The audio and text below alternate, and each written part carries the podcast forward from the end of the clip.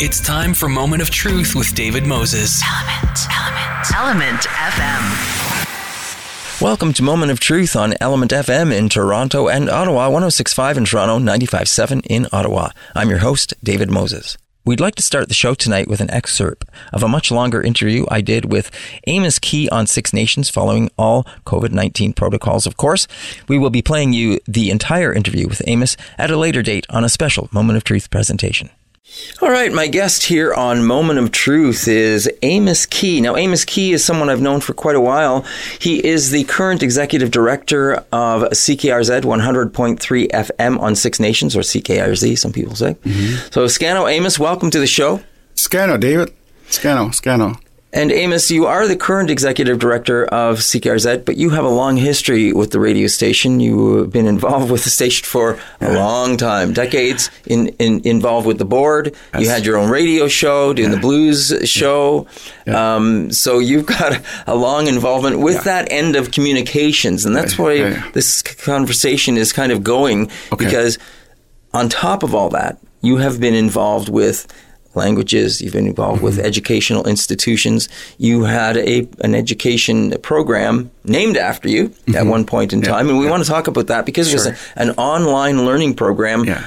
Ahead of the curve, because mm-hmm. when it started, uh, that kind of thing wasn't really thought of much. Yes, uh, right. As you said, you were just saying it was about 2010 when mm-hmm. that got initiated.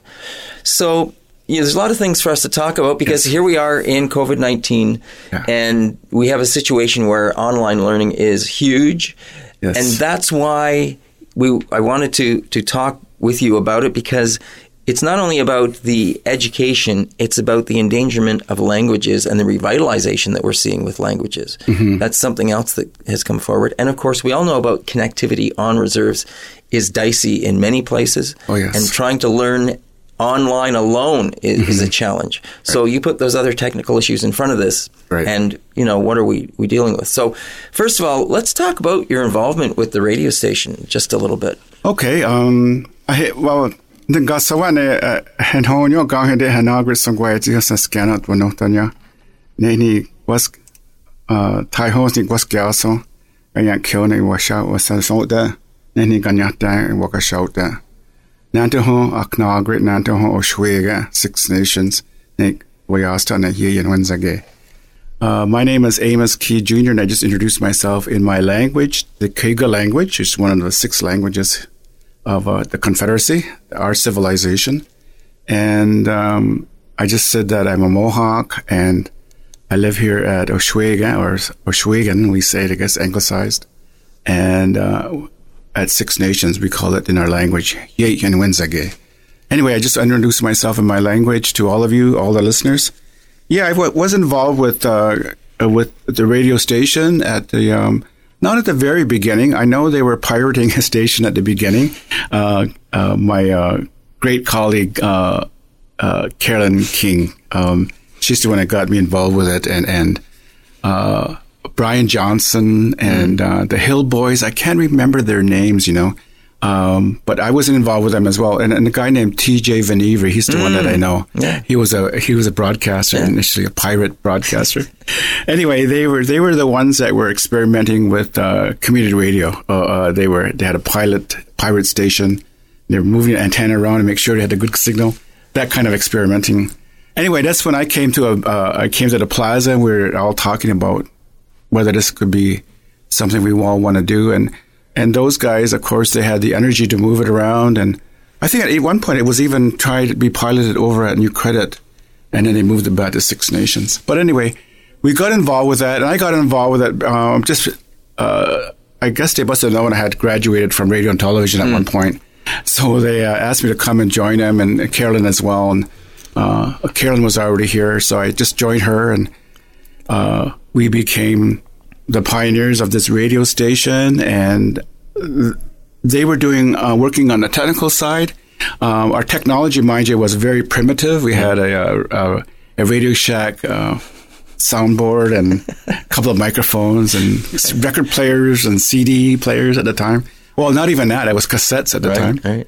So it was very. When we think about it now, how primitive it was, and I mean, we're talking about that even on CKRZ. We're celebrating our 31st year, yeah. and we've been uh, showcasing some of our volunteers and their Right. re- reminiscences, Yeah.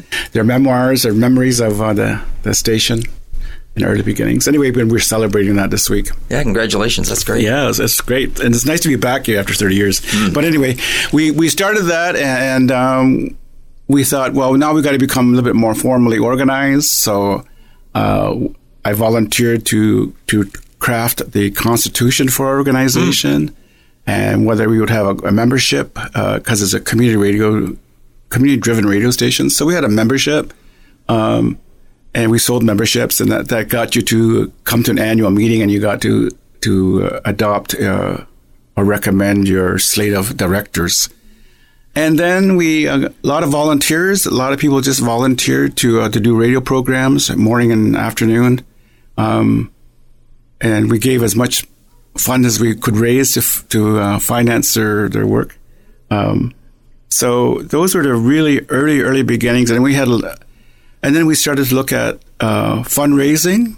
So we had a, a we our core fund. We don't get core funding from anywhere else. We're, we're not uh, eligible for the funding program from the Department of Canadian Heritage, which they fund the Northern Broadcast Act or right, policy from. right. Um, and I kind of find that discriminatory even to this day because it's, uh, it's for the north of the Hamlin line, 60 degrees. But um, there's nothing for a southern radio, and I find that regardless of how you look at it, it's discriminatory. We're, we're out of we're not uh, involved with that, and um, I, f- I really found that hard, and it's hard for all of our our, our, our sister stations across uh, Indigenous communities across southern Ontario. Because they don't have core funding, we're all we have to, we're the poor cousin of commercial radio, but we still have to pay the bills and pay staff if we want to keep them. Um, so that's my role, and that's been our role at CKRZ. So we, we had implemented a radio bingo as a fundraising effort, right? And um, that has a long history, and it's been it was bilingual. I we I used to do it in my language and English. Um, so that wa- that was fun, and, and it depends on the season, I guess, when when people want to play bingo. But it's been a, a mainstay of our organization, plus selling commercials. Yeah. Um, when we first started, we got our first license to CRTC. At the time, we were only limited under native broadcast policy, four minutes an, an hour. Yeah. Um, But now that's removed. You can have as much as you want. So they've re-revised that, which is kind of great for us now. And um, But it also speaks to the challenge that Yes. they recognize that you, you Yeah. need more advertising Yeah. to survive. Yeah, And it's- yeah. I imagine it's still difficult to, Oh, it is. to fill yeah. that, right? Yeah, yeah, it is. It is. It is. Um, and um, you know, we're going through our growing pains again. I was, we're almost like we're reorganizing ourselves. We have a new board, a new administration there, and that's why I came on to help um, to help them with the, the administration side of it. But I think it's going pretty good. I can just share a story. I, I don't know if we're looking for stories as well, but I can remember um, when we first had our first radio bingo, and I volu- we had the, as I said, the Radio Shack kind of pod mm. and a soundboard and very mixing board, I guess, and, and a mm. record player, and and we sold cards just locally because our footprint was probably five miles mm. in the village. here. And um, because we were a pirate station, we weren't licensed yet, but we had to fund funds. so we we um, everybody volunteered to do work on the bingo, and we sold cards as best we could. But I, you know, my and I, uh, whenever I write my book, I'm going to talk about this. We were so colonized here at Six Nations at the time hmm. that when we fo- first started the first bingo, there was someone who called after the second number that I called in Cayuga and in English. Hmm. And TJ answered the phone.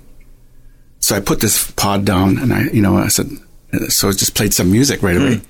And like you would normally do. And um, he says, I hope you, you might have to bleep this out. This woman says, she wants to know why the fuck you got the native language on here. Wow. Right. And was this someone from the It community? had to be somebody in the community in that five Yeah. five mile radius. yeah, yeah. That's why I said we are so colonized. Right, right. Um, and I always say this. I said I'm lucky I wasn't on television because I would have turned several pages, several colors of red and purple probably. But you know that strengthened our resolve and my resolve as well. Because I also at that time, my full time job was a director of First Nations languages. Mm. So that hit me. Yeah, You know. yeah. So I just said, well, we're going to continue on. Yeah. So Wow. I turned that microphone and pushed those paws back up and kept right on going, and it's been going ever since. you know, but that was in our own community. That shows you how colonized we were here. Yeah, yeah, yeah. I mean, I also hit that too, also because I, in my role as a as a director of languages uh, at the Woodland Cultural Center, uh, when we had uh, when we were setting up the immersion bilingual school system here, uh, we had critics who said to us, "They're not they're not going to teach them anything there except witchcraft." Wow. That shows you how colonized we were. Oh, yeah. Talk about being converted and colonized. Yeah. Wow.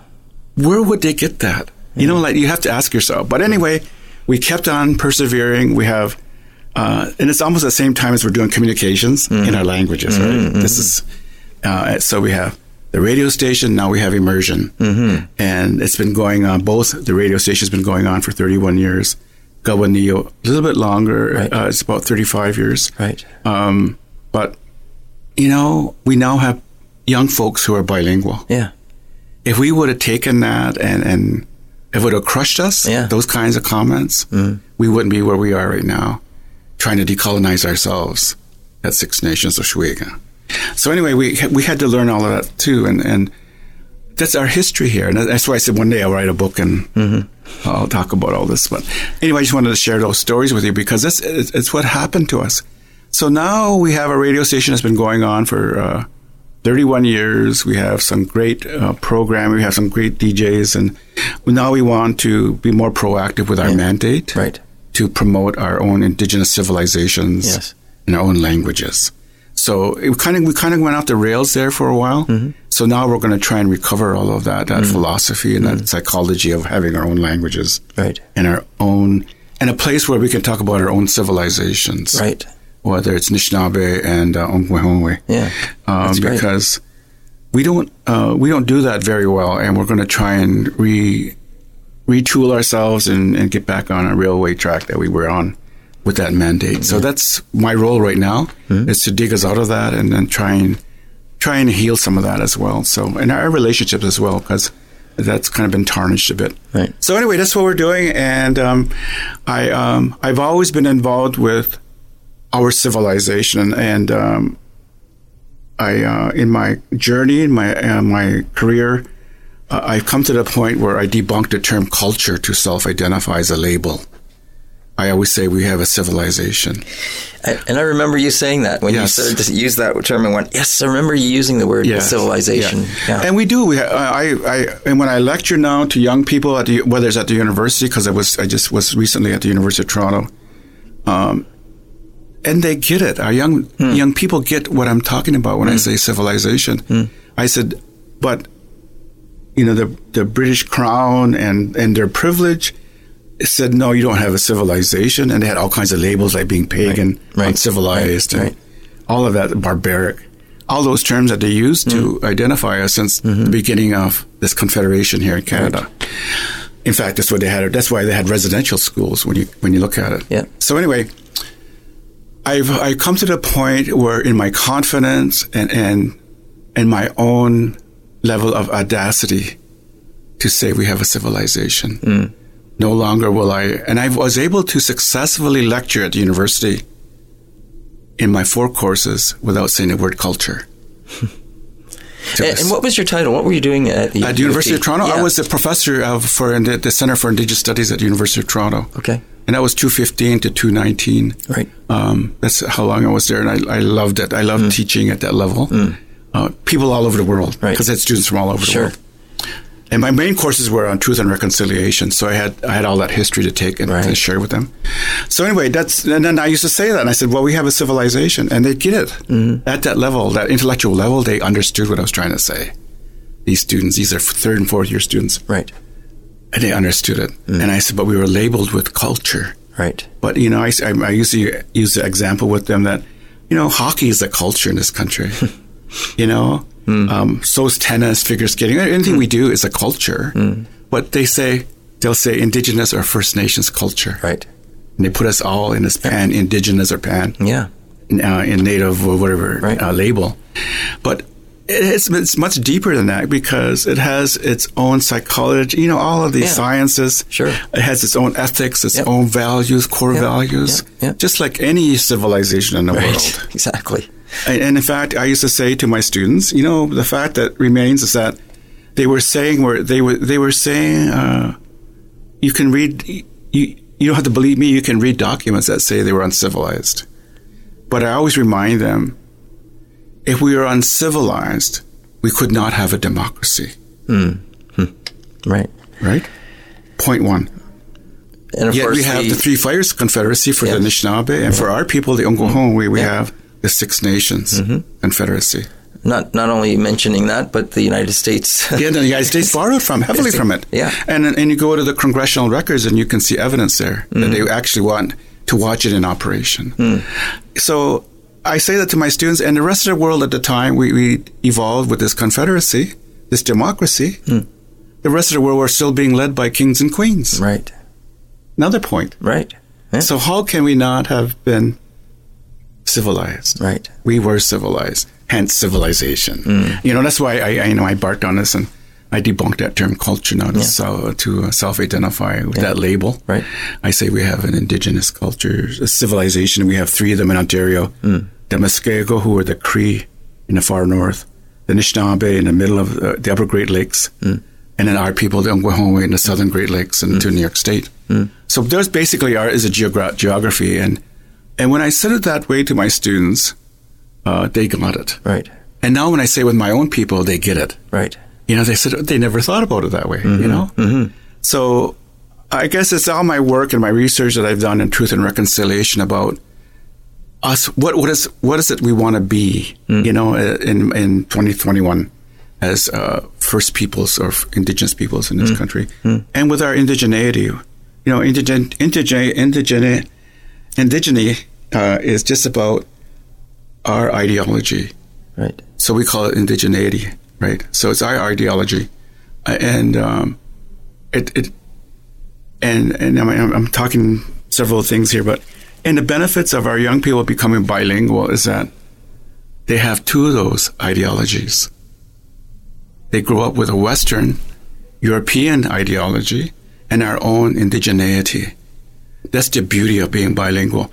And I just came to that in the last five years as well because I, I in my work in, in setting up the immersion school system and the radio station and the e-learning that we're going to be talking about in a moment, but it all comes to the fact that I worked with a lot of wisdom keepers and elders and faith keepers, and they had such a confidence.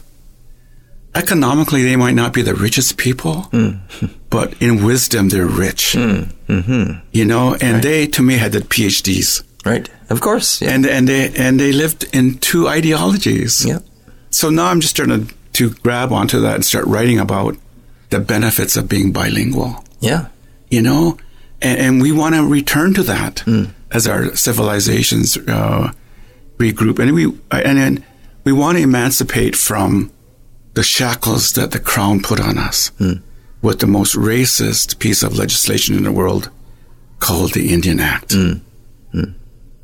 No other race in the world has an act like that.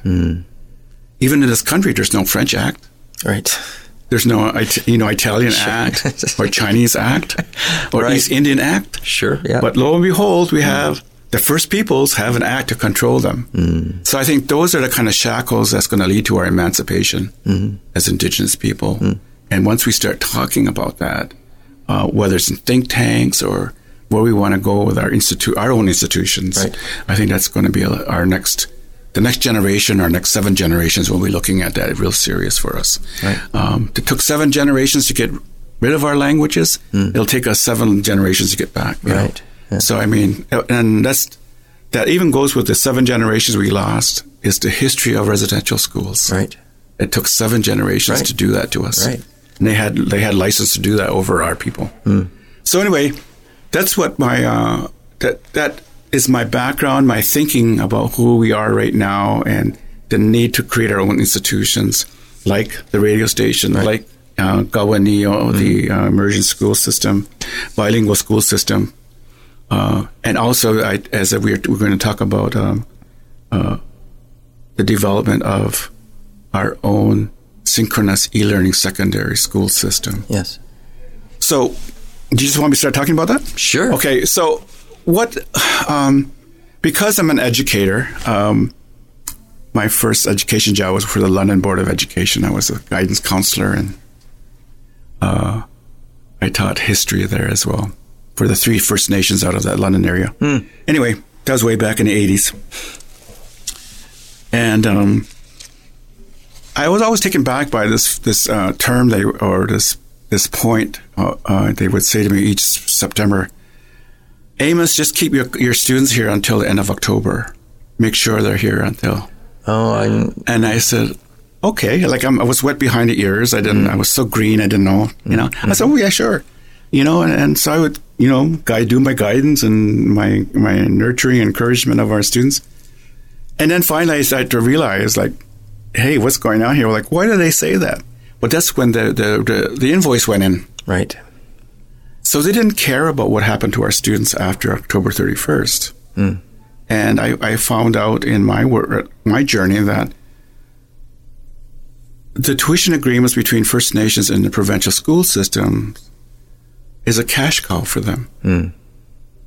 You know, um, at that time, I don't know if it's changed that much. I, I've been, I'm also involved with with education still, but I don't think it's changed that much. You know, um, I know there's a sixty million dollar purse that's or envelope that's for Indigenous education, but I don't know. There is no one. There's no one providing oversight of that. I said or metrics. I don't see a metrics for that. Uh, how well that's that purse is, you know, helping our students. But that needs to happen next. Anyway, um, so, but then our students would drop out Right. of school, high school. And that's what really, because I had that experience, really drove me to try to find another way to have our students get their OSSD, Ontario School, Secondary School Diploma. Because at the time of, of our research, way back when, in uh, 2010 or so, I was working for the Niagara Area Management Board, and um, I was the chair and of the board, and um, I knew our dropout rate was at that point was 55% and climbing. That was an excerpt of the interview I did with Amos Key on Six Nations. And as I mentioned, following all protocol guidelines for COVID 19, we will be playing you that entire interview at a later date on a special Moment of Truth presentation. But don't go away. We're going to be right back with Michelle Elise Burnett and Vance Badawey right after this.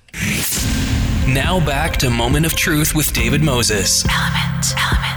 Element FM. Welcome back to Moment of Truth on Element FM in Toronto and Ottawa. I'm your host, David Moses. My guests here on Moment of Truth.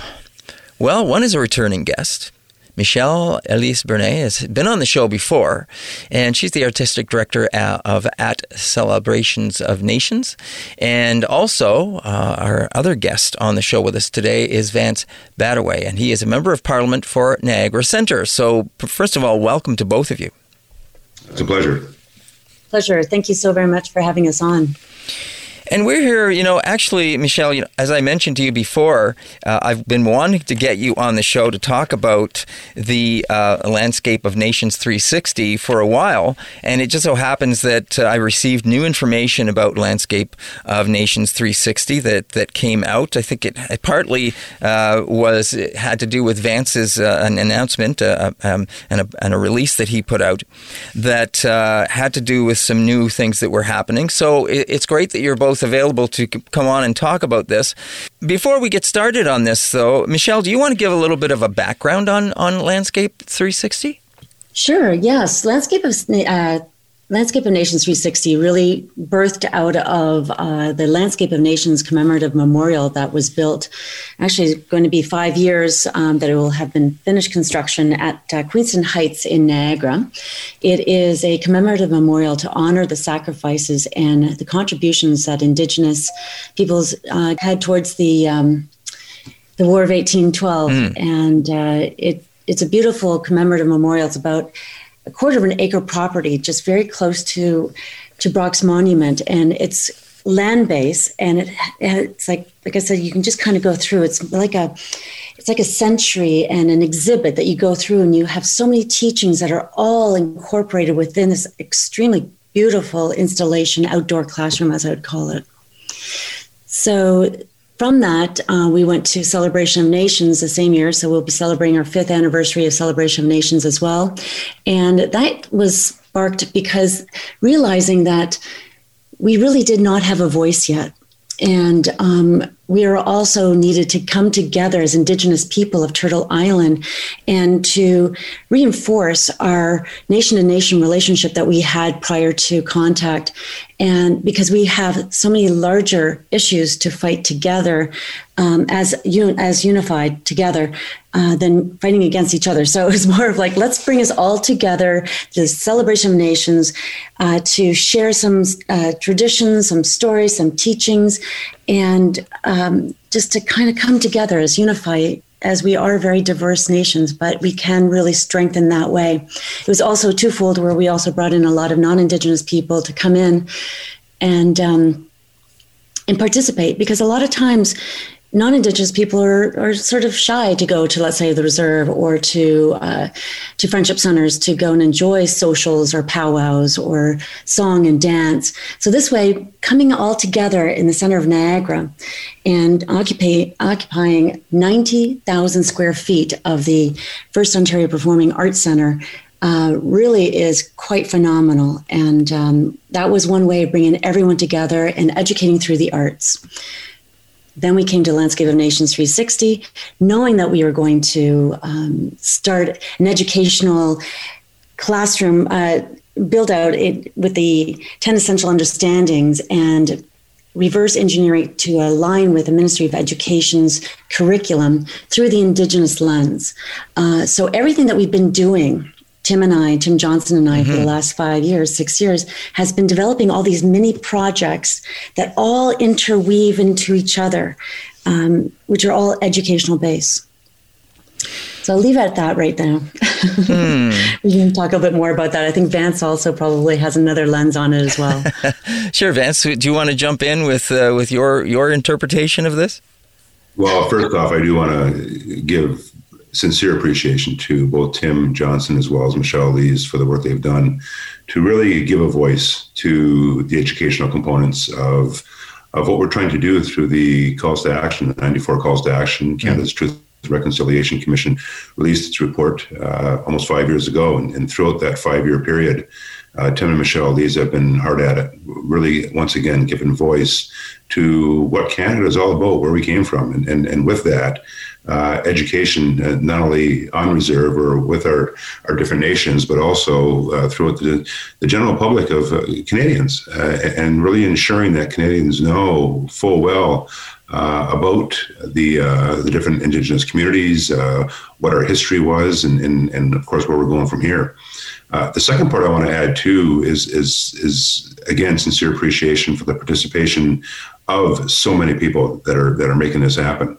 Uh, indigenous communities, civic leaders uh, across all levels of government, uh, different NGOs, educational leaders, uh, schools uh, from from the, the, grade school level, elementary to middle school, high school, uh, up to to college, university, arts organizations, and of course ourselves included as the federal government and also the provincial government, and again municipal leaders, all participating in ensuring that education comes to the forefront, and how important that is because you know it, it's it's disheartening when I when I you know I'm out somewhere or just talking to friends and family here at home, and, and you bring up some of the issues or some of the past, and, and people don't have knowledge about the 60 scoop. What is that? Uh, or, mm. or, or a residential school? What is that? And it, it just I'm flabbergasted when I, when I hear people ask those questions.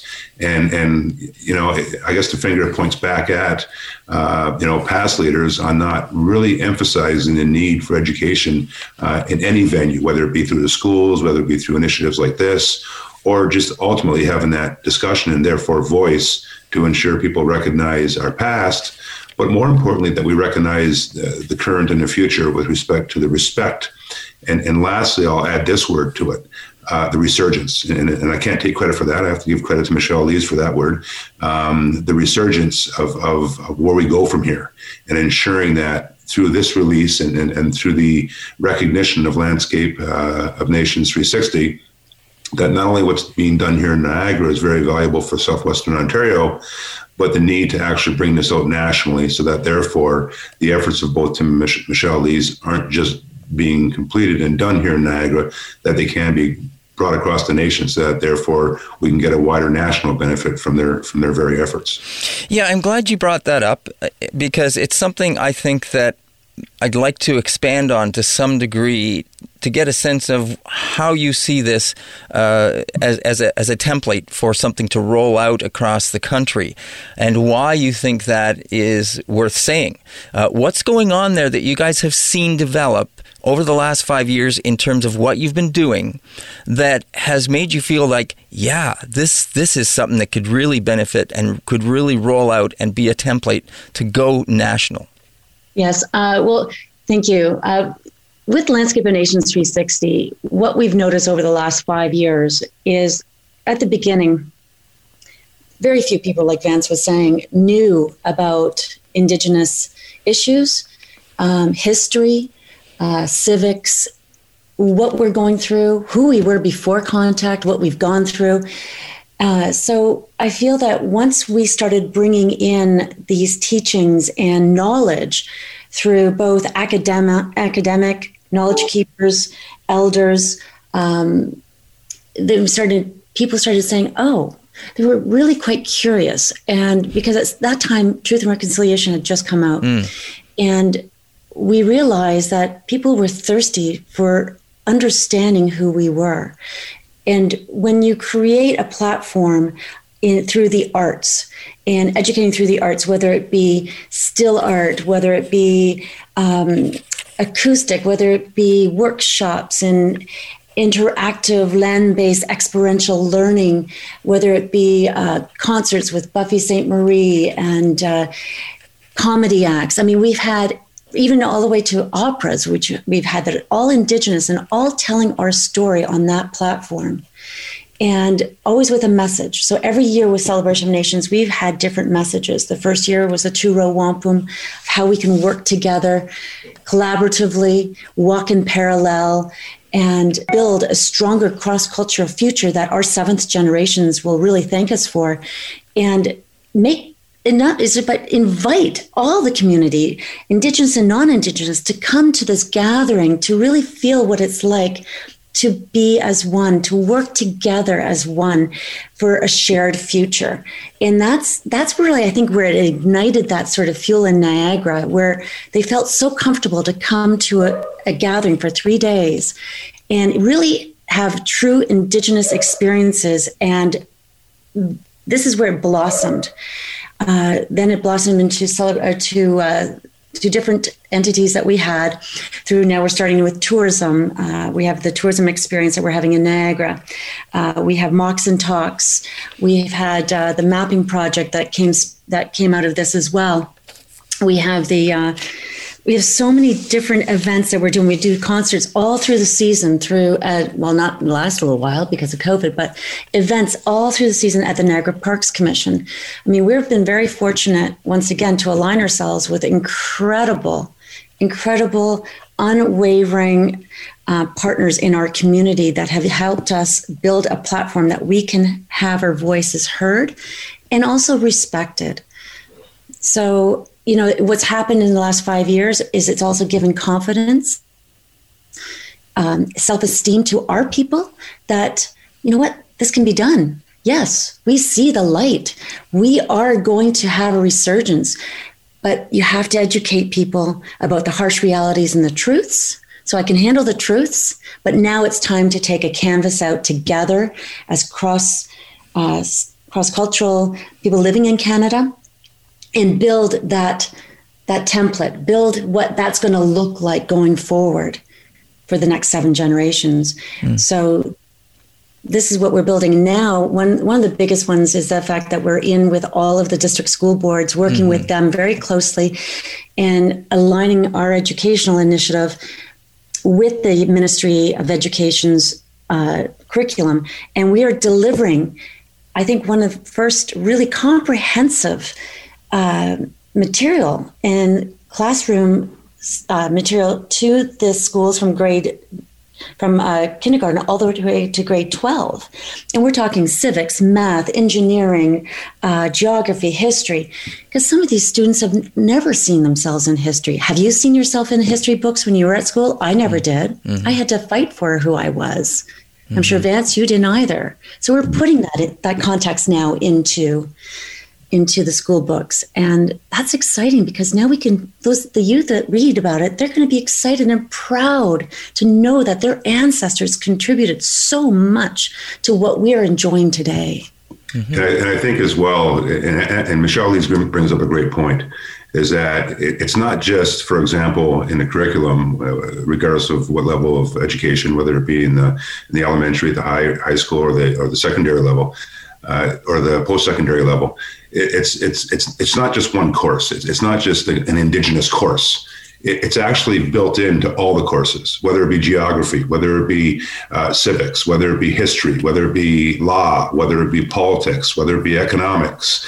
You know, it's it's injecting into those different parts of your curriculum uh, a part of our history, our heritage that's never been there before. I know myself, you know, uh, I'm 56 years old. I, I, never took nothing like that in school. I never had any attachment to the indigenous community, regardless of what course I was taking. And, and then and then same as university, you know. So it, it's a matter of working, as Michelle Elise stated. It's it's a matter of working with the school boards, but equally as important with the communities. So it's not just in schools; it's in our entire way of life. It's you know whether we're we're out in the community at an event, uh, and it doesn't have to be an Indigenous event, but the Indigenous can be part of the event. Uh, it could be again in the schools within all the courses that we're taking within our curriculum. And lastly, I think the the biggest success that, that Michelle Elise and Tim have brought forward is, is the framework for the 10 essential understandings about Indigenous peoples here in Niagara. And this is where, where I really got passionate and excited about it because it's got, it's got credibility, accountability, but also it's got it's got the passion of, of, of who we are as Canadians. And when you look at those those those ten essential um, uh, the framework for the ten essential understandings, you know those include Indigenous people cultures, uh, time and continuity and change, uh, people, places, and environments, uh, individual development and identity, individuals, groups, and institutions, power, authority, and governance, production, distribution, and consumption, nature, science, technology, and society, global connections.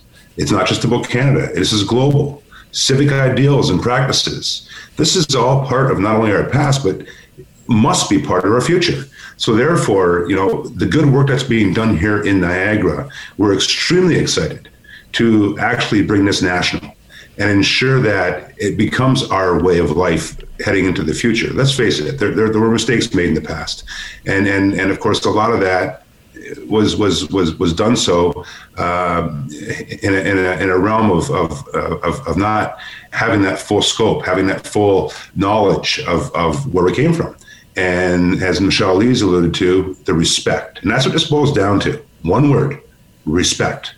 And and and therefore not only recognizing our past, but ensuring that well into the future that we move forward with these essential practices. Great, thank you, Vance. Um, you know, there's the number of things we can talk about there. Before we do, I just want to let everyone know that you're listening to Element FM in Toronto and Ottawa. That's 1065 in Toronto, 957 in Ottawa, anywhere across the country. If you download the Radio Player Canada app, type in one of those two coordinates as well as ELMNTFM, and then listen on your device of choice 24 hours a day, seven days a week. You can also listen on our elementfm.ca website as well as any of your podcast streaming platforms. We do uh, put all of our conversations and interviews online, so you can go back and listen to them at your leisure. My guests here on the show are Michelle Elise Burnett, and uh, she's the artistic director for Celebration of Nations. I, my other guest with us is Vance Badawey. He is a member of Parliament for Niagara Centre. Now, both of you at some point have touched on this, but we haven't talked about it directly, and that is uh, Indigenous heritage. Um, you both both of you have Indigenous heritage, correct? Correct. Yes. And that's the reason you brought up about not being able to see ourselves represented in uh, in books in history. And I guess that's one of the biggest things that we you know should have been done, and it was unfortunate that it wasn't done. That that history was written the way it was, and uh, that Indigenous culture was not raised and given its due, and also all the the pluses that Indigenous culture and knowledge can bring, um, especially as we look to our environment these days and about the the, the way we find ourselves dealing with this uh, this climate uh, crisis that we now find ourselves in. You know, I, for some reason, as you guys were both talking, I can't help think about the Niagara region itself. There's something wonderful about the Niagara region. Am I wrong? Is there something there that makes this this a special place for what you guys are doing? It's absolutely a magical place. And of course, uh, a lot of our treaties, like the Treaty of Niagara mm-hmm. in 1764, I mean, these are treaties that rippled through Canada, uh, basically established mm. so much of what we are living today. Um, many of the treaties happened in Niagara. Um, it was also a trading place where mm-hmm. it was kind of, it was this um, trail that was able to guide our people down into the south uh, and north. And it was like a nice, so there was so much going on in Niagara. Of course, with Niagara Falls and Thunder Falls, with the energy of the mm. falls, um, there's a lot. There's a lot of um, mystic, and I I think a lot of the elders would tell me that there's like magic there. There's there's energy and knowledge. Right and, and, a lot of history. You know, as, as Michelle Elise mentioned earlier, the War of 1812, and mm-hmm. of course the the the involvement and, the, and the importance of, of you know how that war turned out uh, of Indigenous peoples. Mm-hmm. Uh, when you look at when you look at uh, even today, you know, I, I, was a mayor in Port Colborne here on, on, the southern tip of Niagara along Lake Erie. Uh, you know, for 14 years, and, and with that, you know, a lot of development and, and, and it was always amazing when we got into a part of our municipality and development was occurring, what we would find under the ground. Uh, you know, our, our, resource, our museum, our resource center uh, is is is absolutely loaded and full of you know pottery and, and arrowheads and, and things of that nature that we found, and and you know that really really uh, instigates a, a, lot of interest uh, within our little part of the world, you know, with respect to our history and and and you know the indigenous um, settlements that were here in, in, this this small part of the world, and and of course with that, you know, it intrigues our youngsters when they come into the museum and they see a lot of these uh, these uh, uh, different things like the pottery and the arrowheads and the displays that, that the museum is kind enough to put on, and you know, you get the questions Mm-hmm. Well, quite frankly, those questions should already be answered mm. just through their own curriculum and through the efforts of having more education brought into the curriculum so that therefore, uh, you know, they would have answers. And, and, and, of course, uh, we always have questions, but also they would have a knowledge. And then therefore, um, with that knowledge, be a better part of the future as it relates to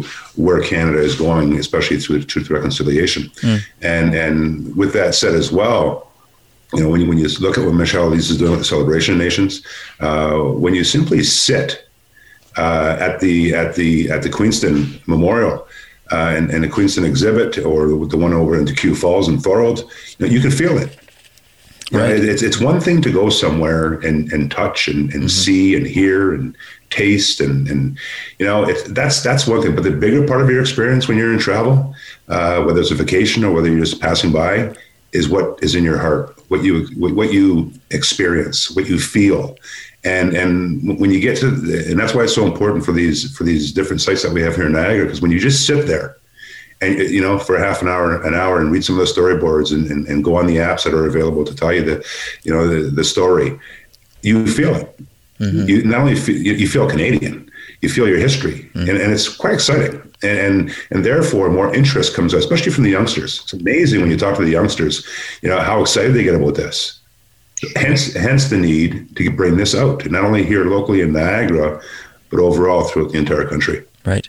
Yeah, because every every area has a story, has an indigenous um, yeah, history that's sure. deep rooted into Mother Earth. And you're talking about that energy and what you feel. You're feeling our ancestors that are there. And now we've reawakened their spirit. Tim and I were working on the Indigenous Niagara Living Museum tour.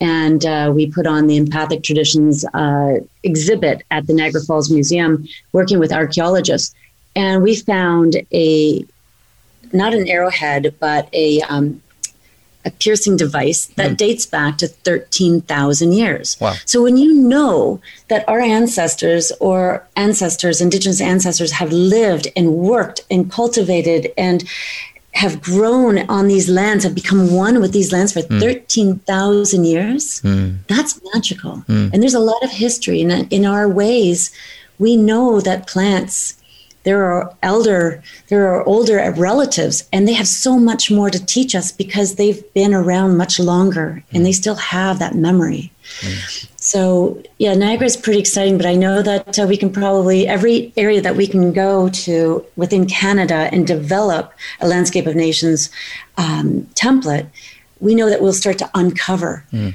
all of these stories and then we'll be able to piece these all together and have the complete story across Canada. Right.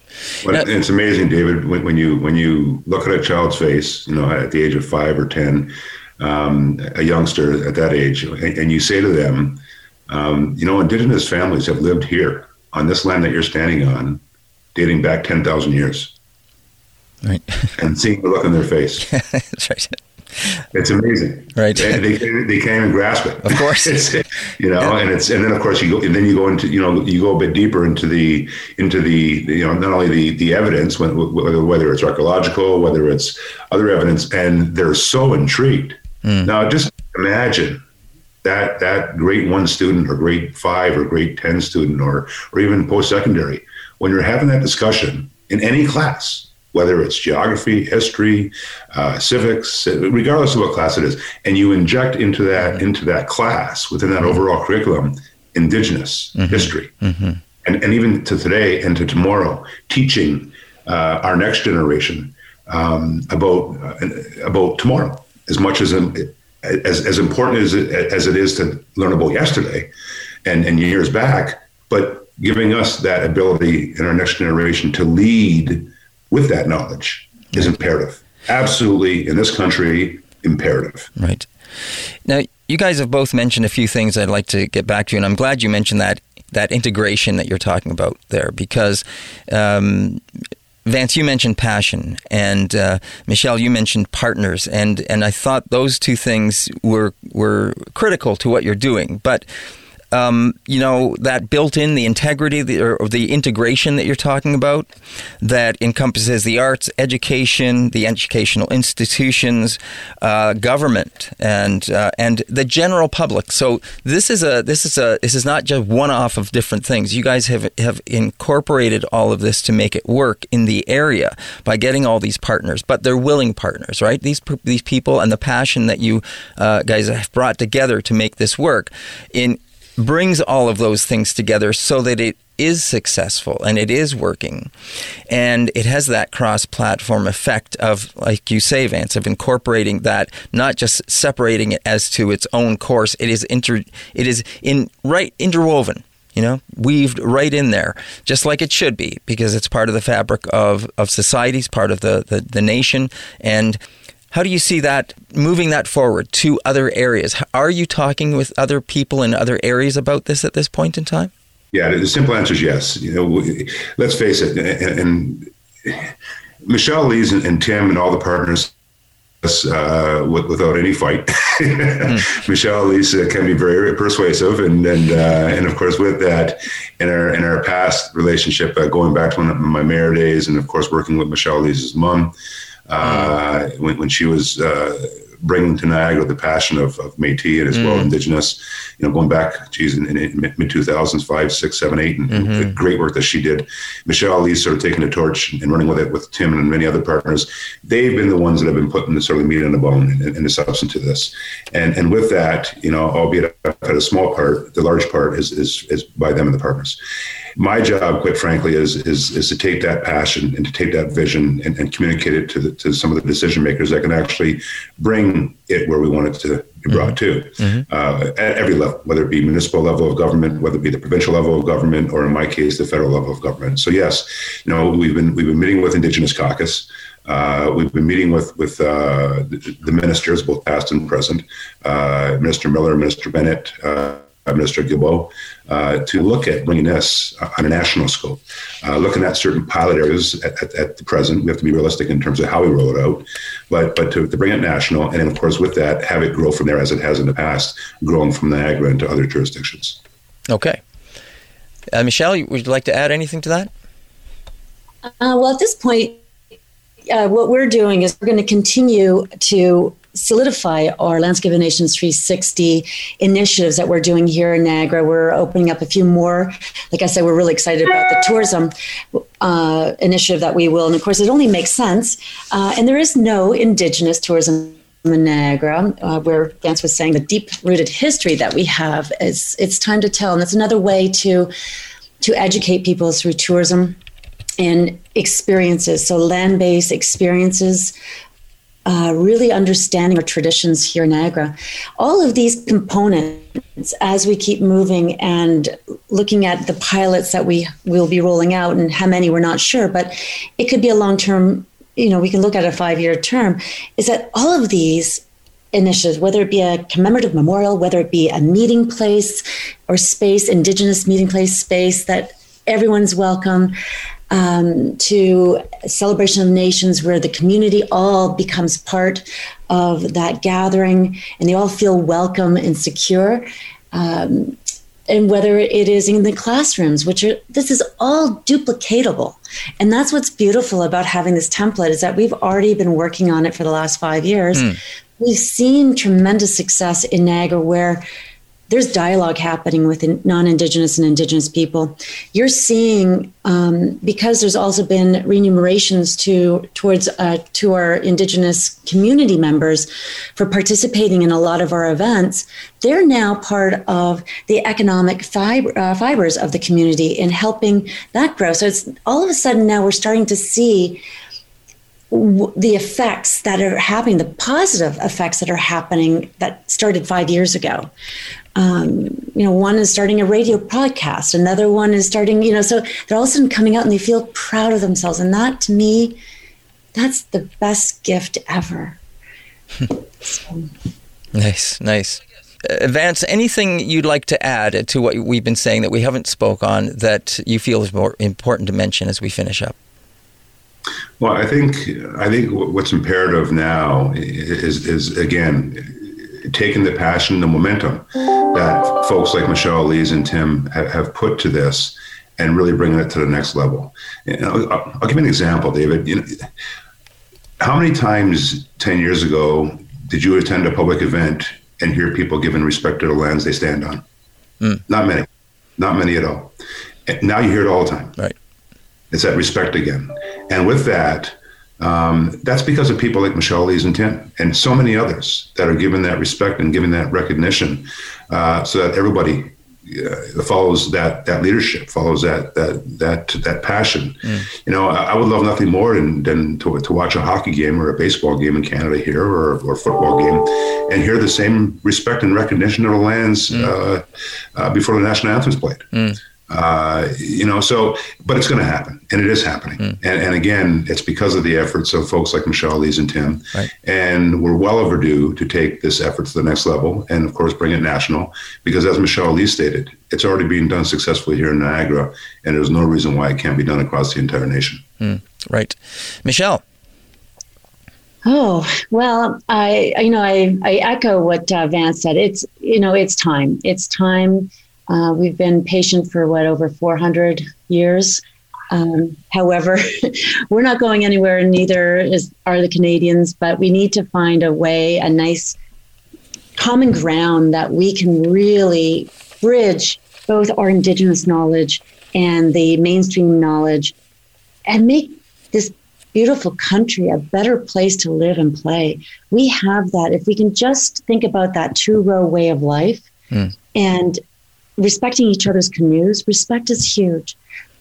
but the, on top of all that, and especially today, our partners like Vance um, and our other partners uh, that we have been working with and Tim and I really are very cautious of the people that we work with are people that are like-minded, that um, really are transparent, that do follow that t- true wa- way of life, and our partners with Vance and um, our leaders in Niagara, we could not do everything we are doing right now if it wasn't for them. So it really, to me, is you can have these ideas and you can be out there, but without our partners that are really truly there, like the PAC. And that's what we'll have to do in other areas is to find partners that will partner up with us because I'm not going to build a 90,000 square foot. Um, I can't, I can't afford to. Uh, so I think that when we find these partners that are unwavering and really see the vision, we can move mountains together. Mm. And when it's and I'm ready to do that. And I know Vance, I can't. He keeps saying that's you know in large due part for Tim and I, but really it's our partners that also drive that momentum forward. And it's time to to sort of go into that paradigm shift and create a whole new way of living and working together and respecting each other going forward. Mm. Thank you so much for taking the time to to join on and, and share about the uh, landscape uh, 360, Nation 360. And if people want to find out more, of course, they can go to the Celebration of Nations website, I believe. Is that right, uh, Michelle? You can go to that website, um, but you can also go right to lon360.ca. Mm-hmm. Okay. Uh, to give you more information. And if people want to reach out, they can get a hold of you through there if they're interested in trying to find out more? Yes, they, they can. Wonderful. Yes. Thank you. Thank you so much, David. It was wonderful spending this time with you and sharing this. Appreciate it. Yeah, thank you, David. That's uh, very kind of you to give us the time today. Yeah, the voices of Michelle Elise Burnett, and she's the artistic director at Celebration of Nations, as well as Vance Badawey. He's a member of Parliament for Niagara Centre. And I've been speaking to them about Landscape of Nations 360. And as they say, you can find out more by going to lon360.ca or celebrationofnations.ca. That's our show for today. Thank you for listening to Moment of Truth each and every day right here on Element FM. I'm your host, David Moses. We'll see you again tomorrow. This has been Moment of Truth with David Moses. Element, Element, Element FM.